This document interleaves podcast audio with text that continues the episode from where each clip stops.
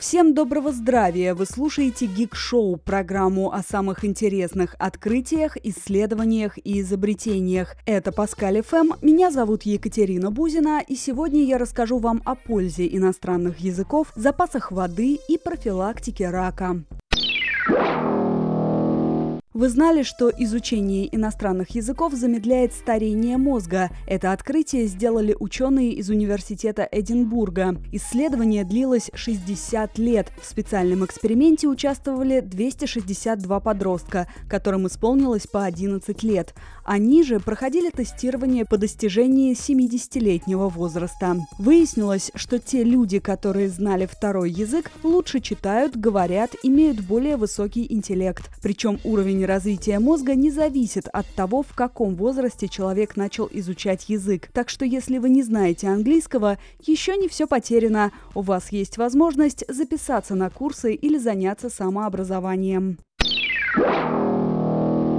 Вы знали, что в мантии Земли есть огромные запасы воды? Об этом узнали американские геофизики. Вода содержится на глубине около 700 километров от поверхности Земли, в породе рингвудит в мантии. Содержание воды превышает объем трех земных мировых океанов. Исследователи наблюдали более 500 землетрясений, от которых 2000 сейсмографов зафиксировали акустические колебания. Их характер и продолжительность свидетельствуют в пользу того, что порой породы, их проводящие, насыщены водой. Открытие ученых подтверждает то, что вода появилась на ранних этапах образования Земли, глубоко в ее недрах, а не в результате бомбардировки поверхности планеты кометами, как считалось ранее.